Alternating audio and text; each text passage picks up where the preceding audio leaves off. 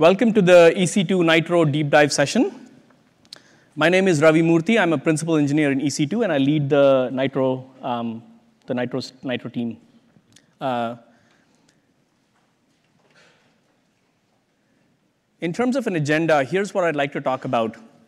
So I want to leave all of you, uh, when you leave the room, I want to leave you with a sense of what Nitro does, how it works, and kind of give you a deep dive into the Nitro system.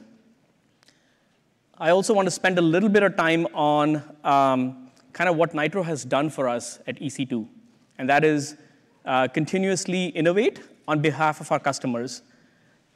And through that process, I'll walk you through some of our recent instance launches. And so you'll get a sense of once you understand how the Nitro system works, all of the instance launches that I described to you will kind of make sense. And the last thing I want to talk about is uh, something that is super important to us, which is managing our growing EC2 fleet.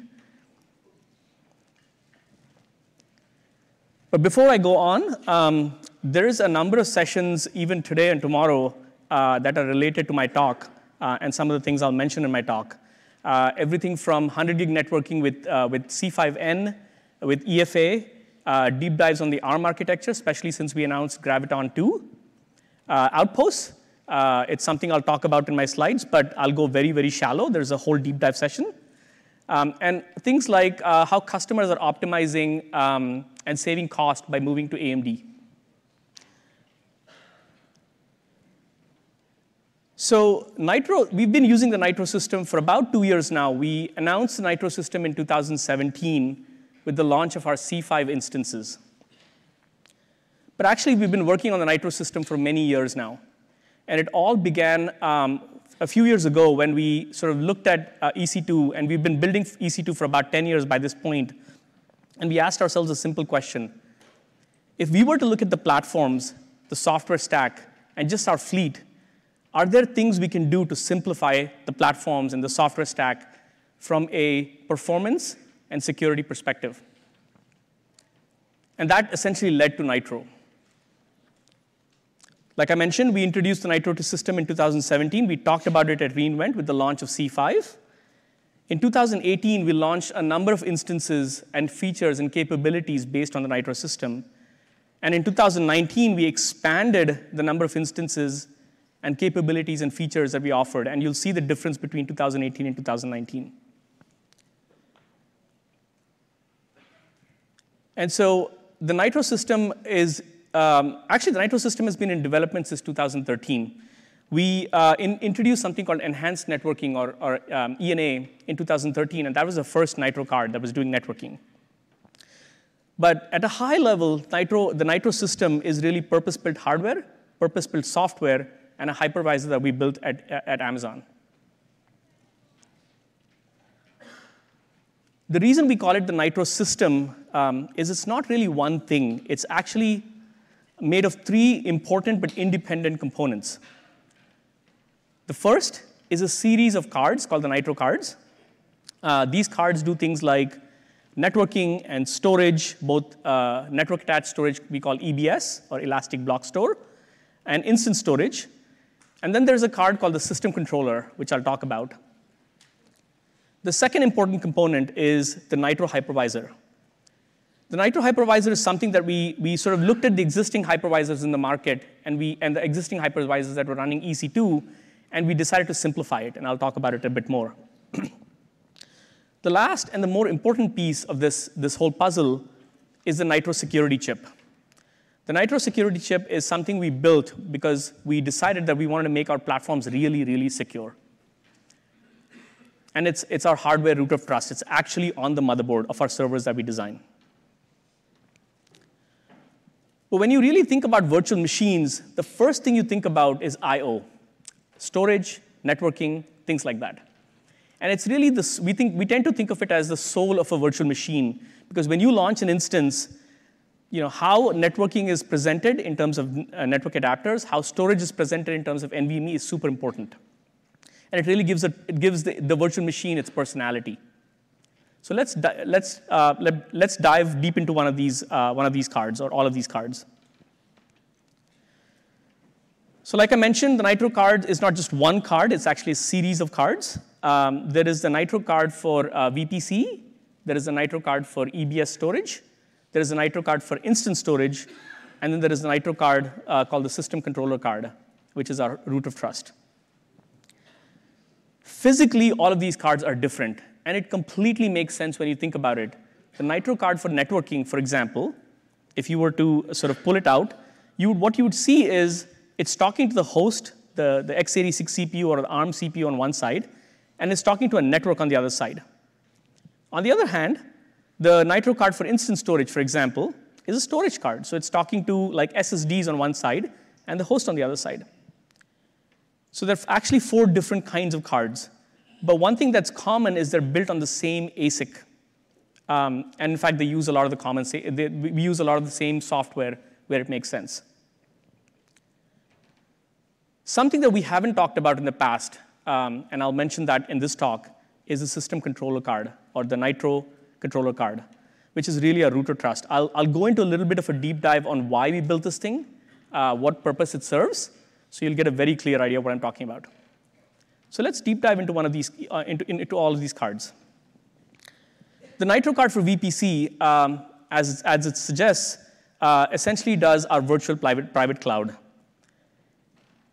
So if I were to walk up to one of our servers in one of our data centers, physically pull the server out, and pull one of these cards out, it would look exactly like a network adapter from any of the vendors, like from Intel or from Cisco or whatever else. What is interesting about this card, though, is that it is purpose-built to do one thing, which is VPC networking. But if you actually plug this card into a different server and power on the operating system, the operating system would see a network adapter, like any other NIC, and a driver in that operating system would bind to it, called the ENA driver or the Elastic Network Adapter driver. One of the things, one of the problems that we, we set out to solve with ENA was the following. So today, when you have a server in a data center, like if you have an uh, uh, you know, enterprise data center or something, the server has, uh, let's say you have a one gig NIC plugged into the server. And uh, it's working for you, life is, life is good, you're moving on. All of a sudden, you decide to upgrade to a 10 gig NIC. Well, guess what? You have to go and update the driver on that operating system to work with that 10 gig NIC, right? It's very, very rare to see the same driver essentially work to the next generation of hardware. Now, with ENA, one of the things we wanted to solve was when you load your AMI in your instance, Ubuntu or Windows or whatever it is, you're loading an ENA driver, and we didn't want to have to tell our customers to go update their ENA driver every time we launch a new, we launched a new networking capability. For example, if you were to launch a C5 instance today, you get 25 gig networking, up to 25 gig net networking. The same, you can do the same thing with the same AMI and the same ENA driver and launch a C5N instance and you can see up to 100 gig networking because it runs on a different card but uses the same ENA driver. And we did this by defining some, something called the ENA interface or the Elastic Network Adapter interface. This has really allowed us to innovate quickly and move quickly. The other component of the Nitro card for VPC is the VPC data plane. This is where you as a customer, you know, you launch, you launch your AMI, you launch your instance, there's an AMI running inside the instance, either Linux or Windows. Um, and you basically say, you know, I want to make a socket connection and send some data out to the network. It just works fine. And as you can imagine, the VPC is a software-defined network. So uh, we obviously encapsulate and decapsulate packets, and all of that happens on, the, on this card. But there's other things that the card does. It implements security groups, it implements limiters and routing. We wanted to make sure we implemented security groups as close as possible to when the data originates. So for example, if you were to send a packet, security groups are implemented in hardware on the Nitro card for VPC.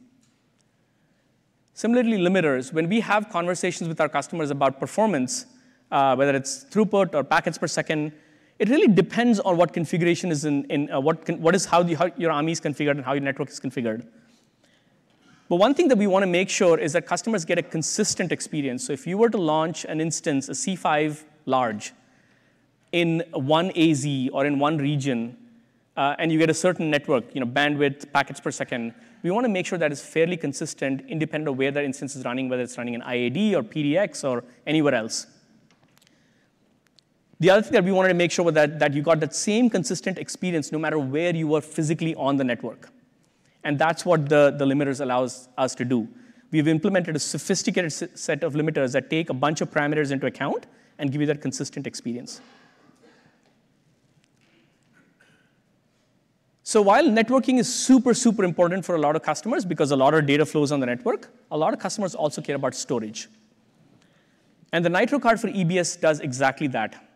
So again, if I were to walk up to a server, physically pull it out, pull out the Nitro card for EBS, it would just look like a PCIe card. And if I were to walk up to a different server, plug it in, turn the server on, boot up the operating system, what the operating system would see is an NVMe controller, a non-volatile memory express controller. What we're doing on the card, though, what we're doing in hardware is when the instance is submitting I.O. requests to the NVMe controller, the, the, the hardware on the card is basically taking those requests and turning them into requests on the network. So it's network attached storage. When you think about network attached storage, you need to think about it, and this is different from instance storage, which I'll talk about in the next slide. You need to think about it as follows, right? You launch an instance, you attach an EBS volume to it, and that's what this card does.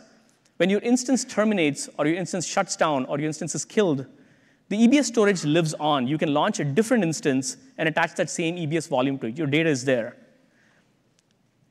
But instance storage, on the other hand, is tightly tied to the instance's life cycle. So if an instance dies, you pretty much lose instance storage. The other thing that the, the uh, Nitro card for EBS does is the EBS data plane, where we do things like encryption, where we sort of encrypt data as it's going across the network uh, with volume encryption.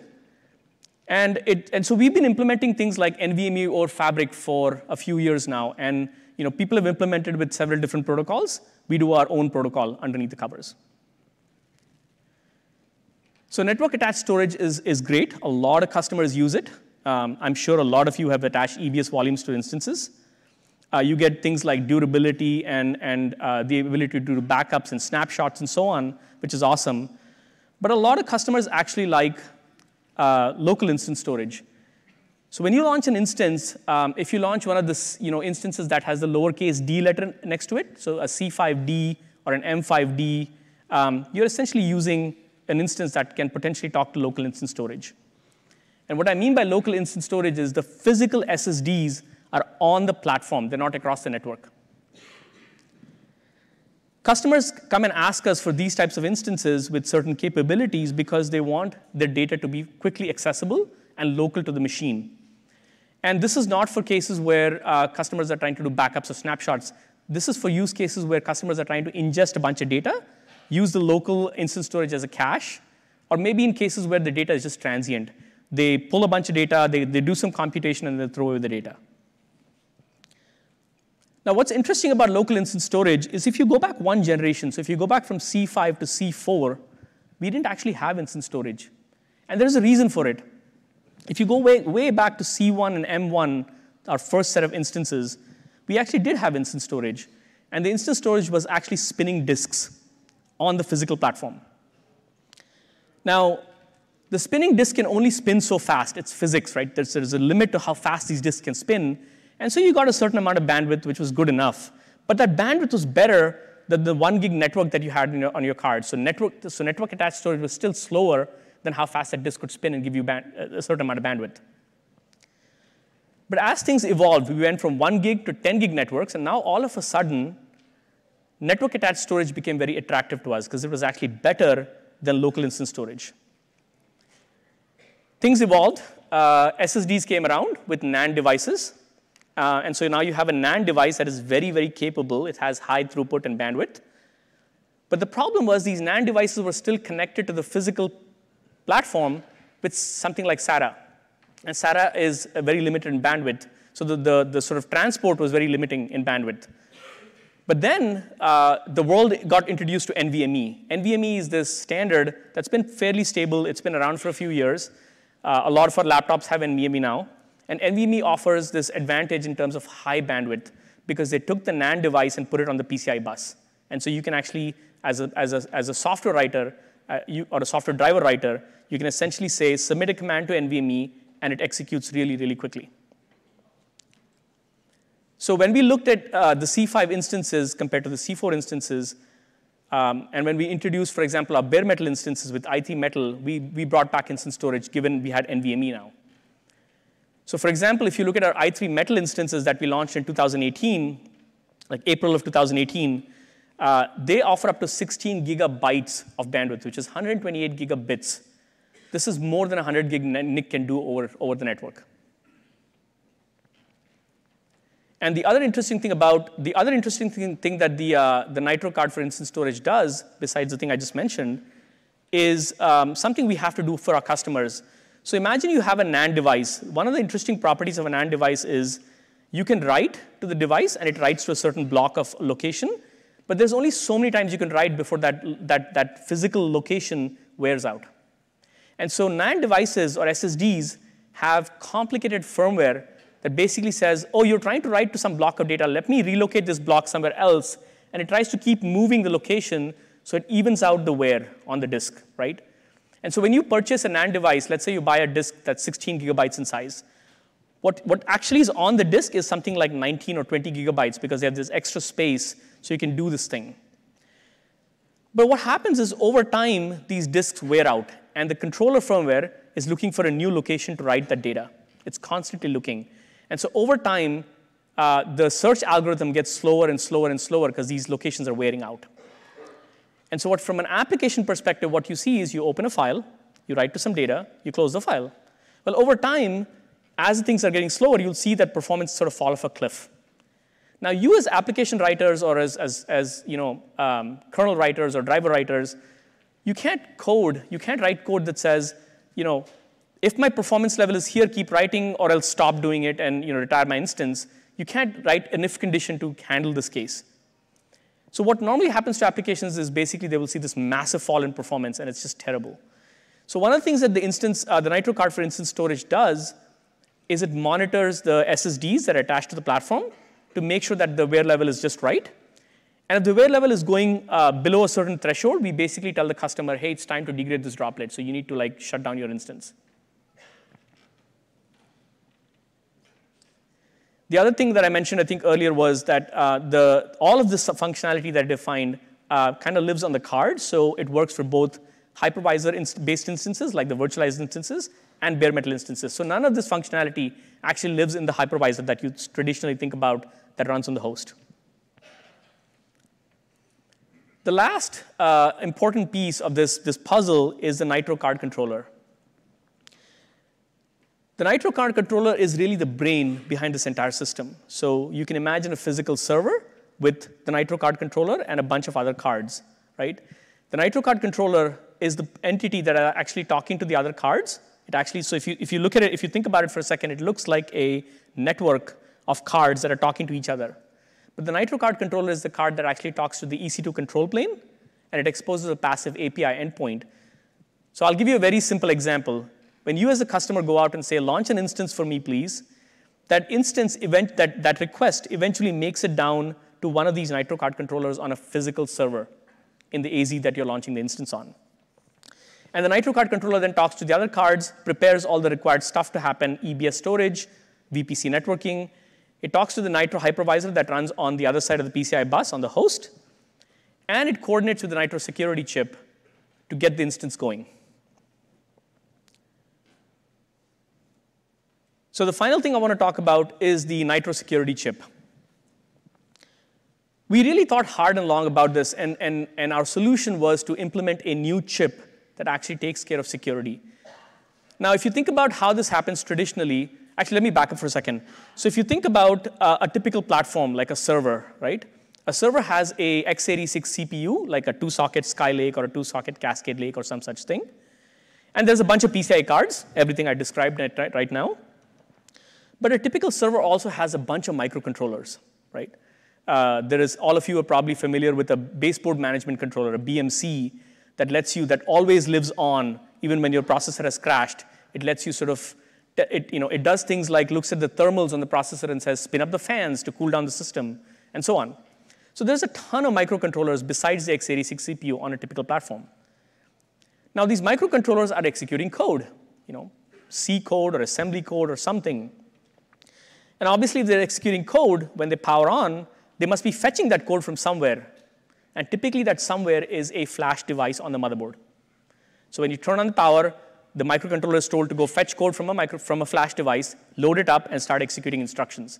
And sometimes these instructions are full-blown operating systems like Linux that run on these microcontrollers, right? So obviously there is, there is flash devices on platforms, and if you've ever uh, been in, the, in a role where you had to update the flash, the way you do it is you basically log into your, your operating system, your SSH, maybe as root. You run some kind of command line or some kind of a GUI and say, here is a binary image for, from, that I got from the ODM or my, or my hardware vendor. Please update that flash device, a BIOS image or a BMC image, and um, you know, make sure it's up to date, right? What this means is if you're running an instance, um, you're running a virtualized instance, you can essentially do the same thing in your instance. You can say, let me update the flash, but the hypervisor is essentially trapping all those write requests that are coming from the tool and saying, nope, you can't write to the flash on the physical platform. You can't write to the flash on the physical platform. So the physical platform is still safe and secure. Nobody can write to it except the hypervisor, which is something that we control. So from an instance perspective, if two customers are running on the same physical platform, you can be guaranteed that nobody's writing to their flash and, and modifying the system. On the other hand, think about what happens if it's a bare metal instance. When you launch a bare metal instance like an i3 Metal, you're physically running on the physical hardware. There is no hypervisor. So the way we, we thought about this problem was one solution we could have implemented is something called UEFI Secure Boot, where when the system powers on, it starts from this, this tiny little code base that is signed and is authenticated before it sort of the, the hardware jumps to it, the first instruction. That tiny little code base then says, before I jump to the next code, um, let me verify its signature and make sure it's authentic. And then it jumps to the next code. And then that jumps to the next code, and that jumps to the next code, and so on. So there's this chain loading that happens, but you know that every stage is secure before you jump to it. So if somebody were to modify it and tamper with it, the signature would fail and the operating system would be, or the, the boot sequence would just stop. This is too complicated. It's complicated to, uh, to update, it's complicated to maintain. So we decided to go a different way. We implemented the Nitro security chip. And what the Nitro security chip lets us do is it basically sits in front of every bus. So like I mentioned, imagine you run a tool on the operating system to update your flash. Obviously, there's a physical bus from the processor to this flash chip where these, these bytes are going across and getting updated, right? So this Nitro security chip sits in front of every of the, each one of these buses and filters all writes in hardware.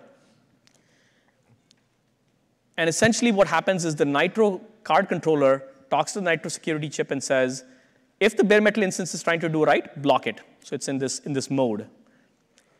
And one of the things we do is when a customer launches a bare metal instance and then essentially terminates a bare metal instance and leaves, the Nitro security, the Nitro controller card talks to the Nitro security chip and says, go and make sure every single flash on the motherboard of this platform is exactly what I expect it to be.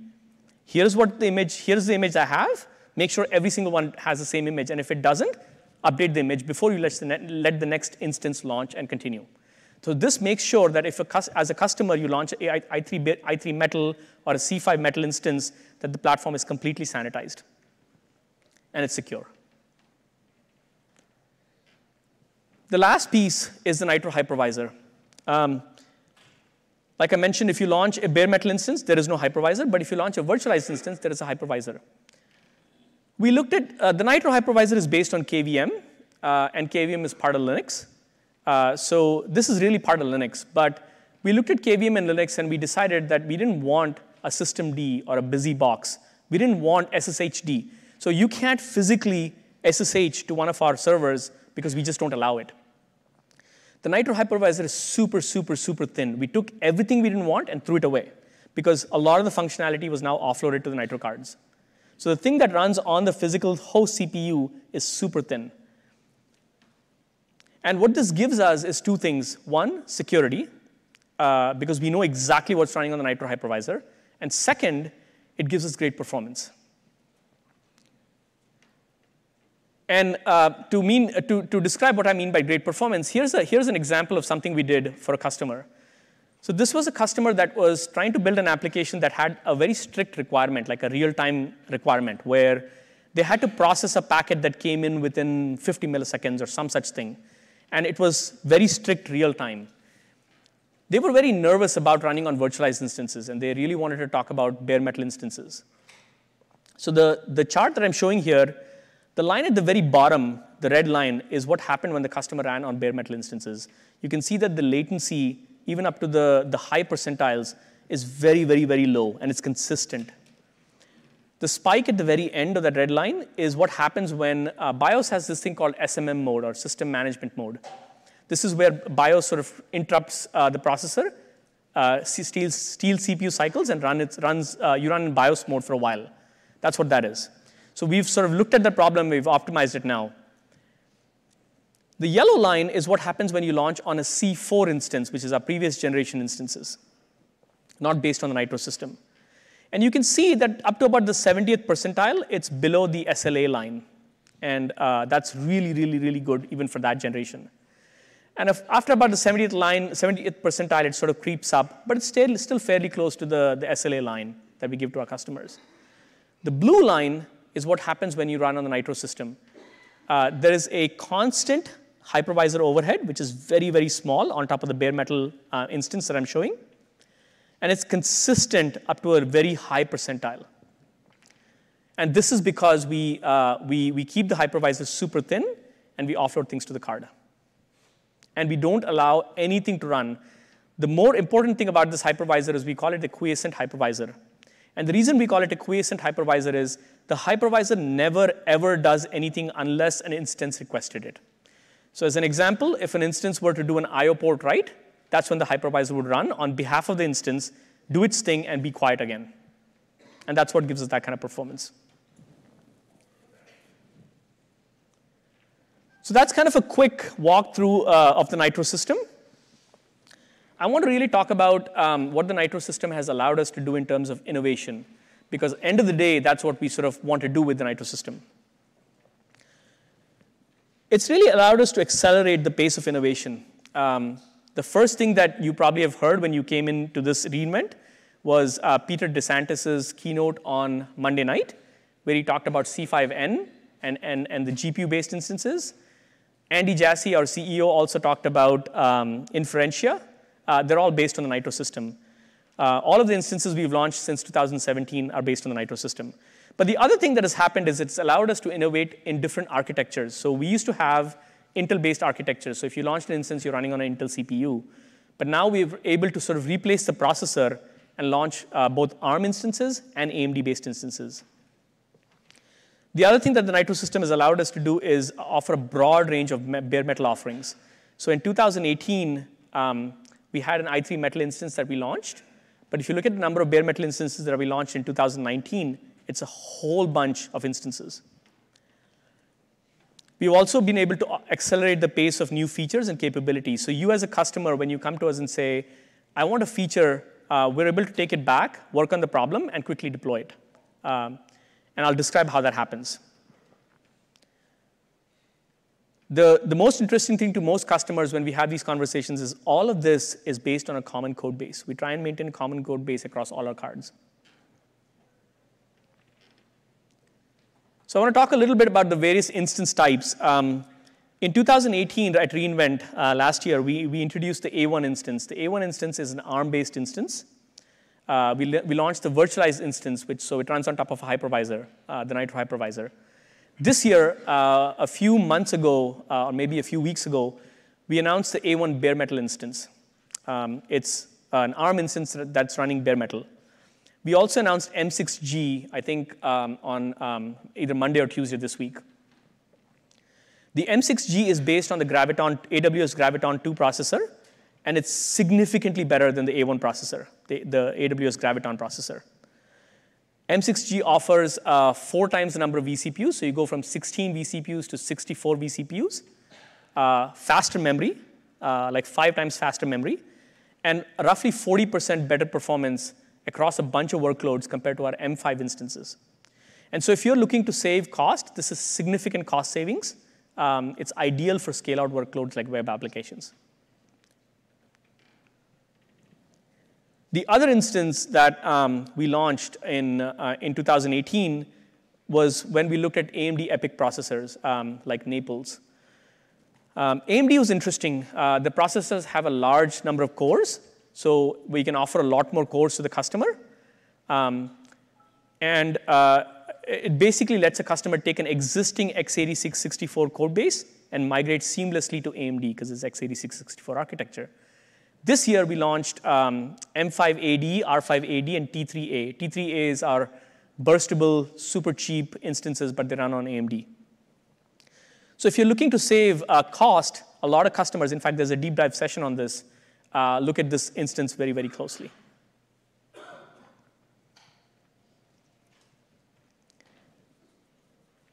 On Intel architecture, one of the things we did in 2019 was we launched um, the C5 instance, so the existing C5 instances on Cascade Lake. So our existing C5 fleet runs on Skylake. We introduced Cascade Lake, and the reason we did that is the Cascade Lake processor offers a better cost uh, point for us, and so we can pass on that savings to you. But it also offers us a more modern processor. In fact, one of the things that uh, we've been looking at is as time moves on, Intel is starting to manufacture fewer Skylakes and is starting to ramp up their Cascade Lake. So we sort of want to keep up with that. Um, what the, we've, uh, as we've launched Cascade Lake, we've also launched uh, three new instance sizes in the C5 family, the C5 12x large, the C5 24x large, and the C5 bare metal. And this is the first C5 bare metal instance. So it's a compute optimized bare metal instance. It offers 33% more vCPUs and 33% more memory. And we also have, um, if you were to launch on one of these, there's also um, access to new instructions that are great for deep learning and HPC, like VNNI. And obviously, you as a customer, when you launch uh, a bare metal, bare metal instance, you're running physically on the hardware. So you can actually execute a CPU ID instruction, for example, and know you're on a Cascade Lake.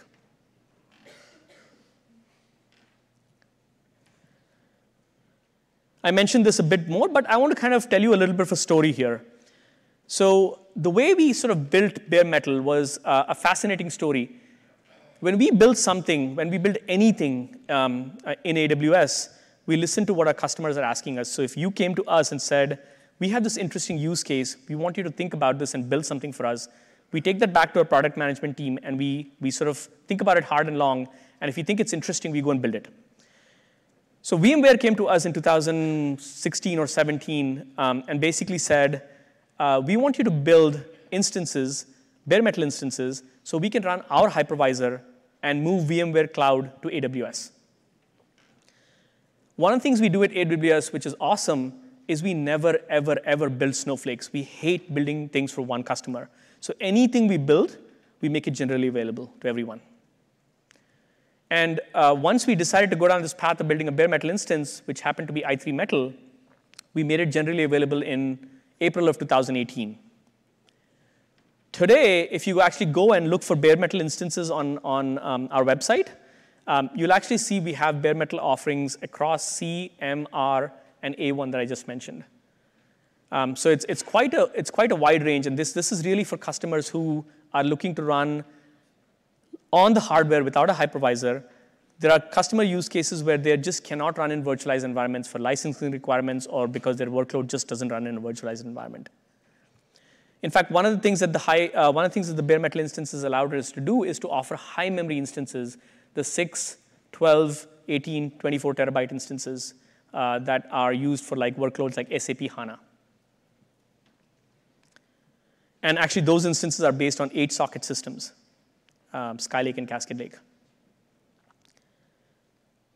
Oh, the one thing I, I should mention in the previous slide is, um, and this is why I, I want to mention it because a lot of customers ask us this question.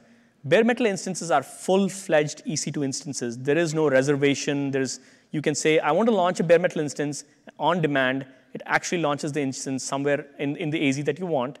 And then when you terminate your instance, the instance is gone. So it's not like you're reserving a bare metal piece of hardware somewhere.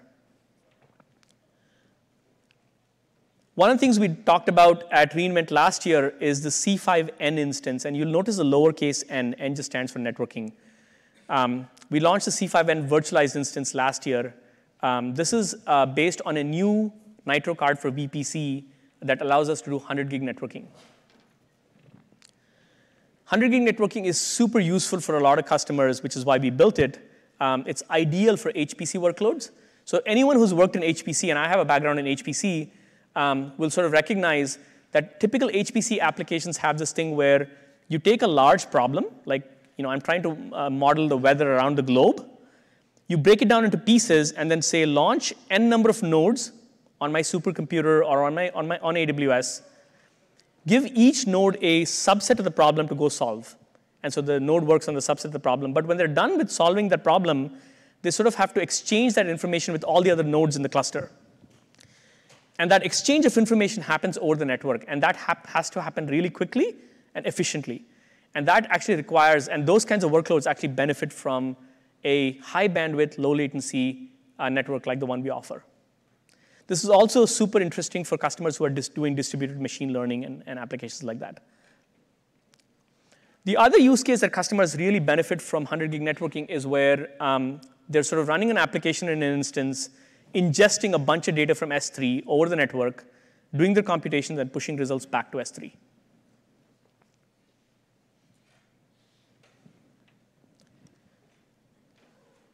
One of the things I really, really want to talk about is the Elastic Fabric Adapter. This is something we talked about at reInvent last year, but we really launched it this year. Um, Again, if you're in HPC and you know about uh, things like OFA or, or InfiniBand or Omnipath, the Elastic Fabric adapter was designed for workloads like HPC. We built it, uh, we integrated it with, with, a library called libfabric, and I'll show you a picture in a minute. Uh, libfabric is really this um, library that a lot of MPI implementations or the message passing interface implementations talk to. It's based on a protocol that we built in-house called the Scalable Reliable Datagram Protocol, or SRD. SRD gives you great performance on our networks. We know how our networks are built. We know how we do a multipathing. Um, and so we built this protocol that gives you really, really good performance. In fact, um, uh, Peter DeSantis talked about um, um SRD in his keynote, and I, I, I, encourage you to go watch his keynote because he talked about it quite, in quite a bit detail the, um, the user mode components, all the libraries and all the kernel mode components for libfabric are now integrated into things like Amazon Linux and Amazon Linux 2 and, and a few other distros. So if you were to launch an instance um, and use libfabric or use EFA, you'll actually, it, it, should just work.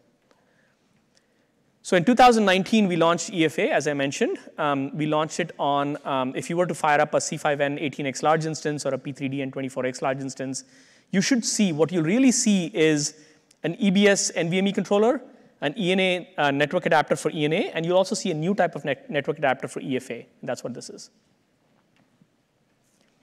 So let's do a little bit of a deep dive on this, right? So this is what a software stack uh, looks like if you were in HPC, for example. So you write your HPC application, and HPC might sound really boring, but uh, you know, one of the fun uh, HPC things I've seen is uh, the Formula One guys who talked about how they use HPC to figure out aerodynamics of a car, of a race car. So traditionally, this was done by taking the car physically into a wind tunnel and sort of blowing air over it and looking at the car, studying its, its performance characteristics. And um, now the way, the, the, way scientists are doing this is they model it, right? They model the car and they model the air, airflow over the car. These are very computationally demanding applications, and so you launch them across a ton of nodes or a ton of instances.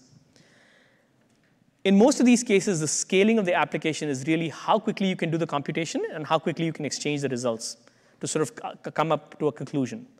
And at the keynote, uh, the guest speaker from um, one of the Formula One race car um, groups was talking about how they used to spend 14 hours doing these simulations on a supercomputer to how they've reduced time over time.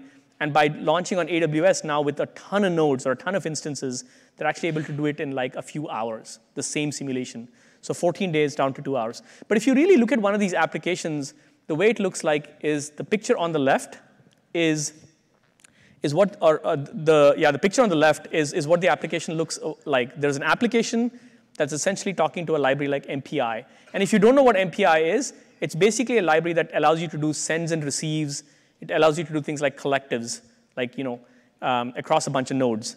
But think of it as a library that lets you do sockets, right?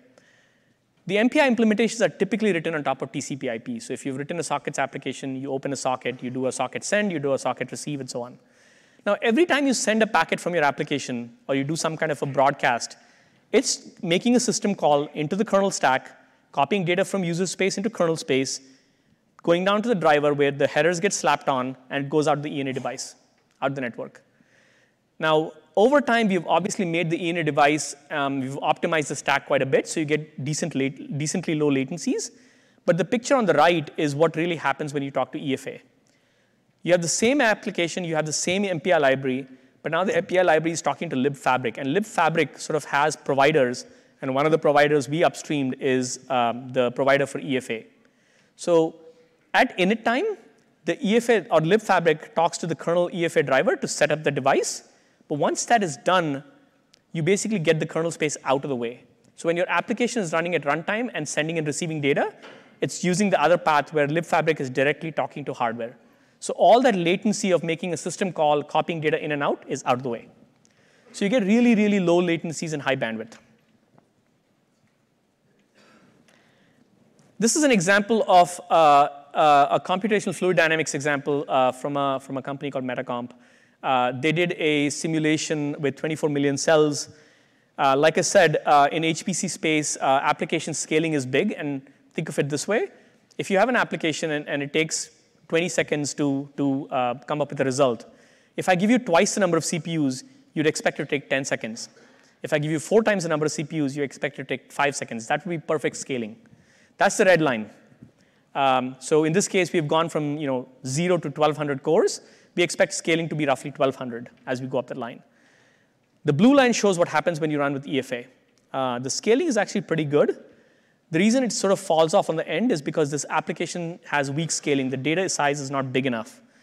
But see what happens with the purple line where you're not using EFA or EFA is disabled. It actually falls off really, really quickly because there is this overhead. We also introduced accelerated instances based on the Nitro system. Um, this is things like G4 and P3DN last year. Uh, G4 is based on the NVIDIA T4 GPUs. So if you think of a, of a physical platform, what we have is a CPU with a bunch of Nitro cards and a bunch of physical GPUs. And so when you launch an instance, you have access to the GPUs in pass-through mode. You're not talking to the hypervisor. The GPU is directly assigned to the instance. So you get all the performance benefits of GPUs. This is ideal, as you can imagine, for machine learning applications uh, or graphics intensive applications. This is, a, this is a really cool instance we introduced in 2019 called i3EN. Again, N stands for the high, high, high bandwidth or C5 or 100 gig networking, and E stands for enhanced storage. This is the instance that offers the lowest price per gigabyte of instant storage and if you launch the largest instance type, you get 60 terabytes of storage on one instance. Customers really like this instance because they get this large amount of local storage and a super fast network, 100 gig network, to sort of ingest data right into the local storage and then do things like distributed file systems or, or distributed databases. But really what this instance offers is high random, random I.O. access to large amounts of local data. How many of you here actually have been to the, I don't know if you guys have seen the Outpost uh, deep dives uh, that Anthony Liguori has presented, but Outpost is something we talked about at reInvent last year. Um, and I just want to touch upon really, really quickly uh, because Outpost is also powered by Nitro. Uh, customers came to us and said, we want the capability to basically take your hardware, put it in our data center, and this can be for a variety of reasons. Customers might have a database on-prem that they want to sort of let their instances get to quickly with low latency. Or they might have you know, privacy or security reasons that they want the data to be on-prem. But they wanted to use our APIs and, and, and sort of get the same AWS experience, and that, that's what Outpost is.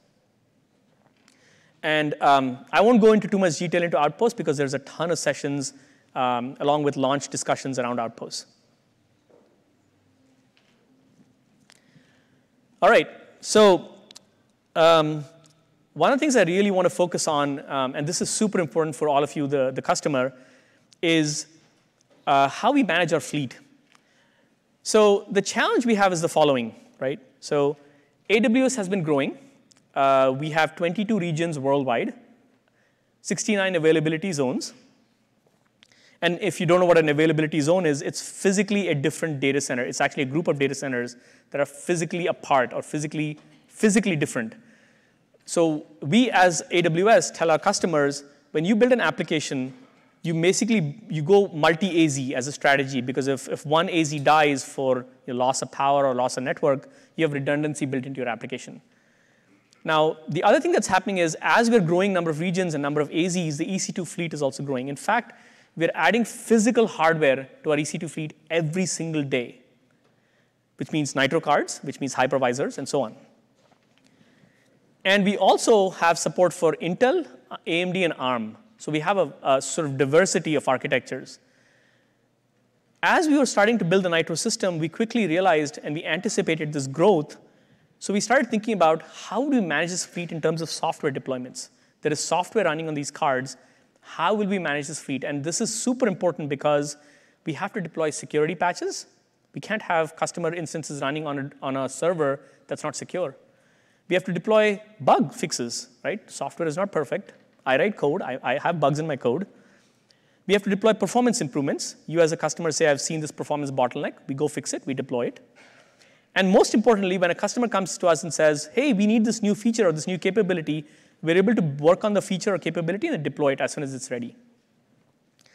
An example of, of, of one such thing is a capability called diagnostic interrupts. If, if you've not heard of it, I'll describe it what it is. So imagine you have a physical server running Linux, just one server running Linux, right? Sometimes that server hangs or Linux hangs. What you normally do in that case is you either say, uh, send an NMI, a non-maskable interrupt, to the CPU, to essentially, and you configure your kernel or the kernel to say crash when it gets an NMI. And when it crashes, typically it generates a core dump, which is a file. You can then go look at the core dump and say, oh, I know why it crashed because there was a deadlock or something. Customers wanted this ability on the EC2 cloud. They wanted the ability to say, uh, my instance is stuck. There's something going on in my instance. I want to be able to crash it. So you can actually go in and say, configure to uh, dump a core when I send it a diagnostic interrupt. You can do this across virtualized and bare metal instances. So this was a capability that customers asked us. We built it, and we deployed it. And so this is an example of why we needed this capability to deploy software. So our solution was we built a, we purpose-built a service within EC2 that allows us to deploy software quickly. Now notice, as, we've, as I've gone through the slides, I've mentioned a lot of our functionality lives on the Nitro card. And because it lives on the Nitro card, we can actually deploy the software without any impact to the instances running on the host. So if you think about this for a second, what we're doing is you as customers are running on a host, and we're changing the software from, uh, from underneath you with, with patches and bug fixes and features and performance improvements. This, because it runs, because a lot of our software runs on, the, on, on Nitro cards, we can do this for both virtualized and bare metal instances. And I really want you to think about this in, in the following way, right? if you launched an instance about a year ago and that instance has been running, your application has been running in an instance for a year, we have made sure that the physical hardware and, and, and um, whether it's a bare metal instance or a virtualized instance is updated with new software periodically. The other thing that this, this feature, this, this uh, capability that uh, we built gives us is it gives us velocity control. So we can actually decide how often we want to deploy and with what velocity we want to go across the world. So do we want to do one AZ or we want to do 10 AZs or 15 AZs or whatever it is. The other thing uh, that is super, super, super important because we tell our customers to build their applications multi-AZ, it would not make a lot of sense for us to say, let's update all three AZs in this region on the same day. So what we do is when we deploy our software, we always deploy to one AZ on a region per day. So if things go horribly wrong, we can roll back and you know, but essentially avoid customer impact as much as possible. So in terms of a picture, this is what it looks like. Um, what I'm showing here is a simple server that's running four customer instances in yellow. There's a Nitro hypervisor on the host. It's running some version X of software. There are two Nitro cards in this example, running version Y and version Z of software. And when we basically say we want to, we want to basically update this, this physical machine, we come in and change the version of the hypervisor and the cards and the customer instances just continue running. The key point to notice here is the customer instances continue running on the same physical server. We're not migrating them to a different server. I think that's the end of my talk.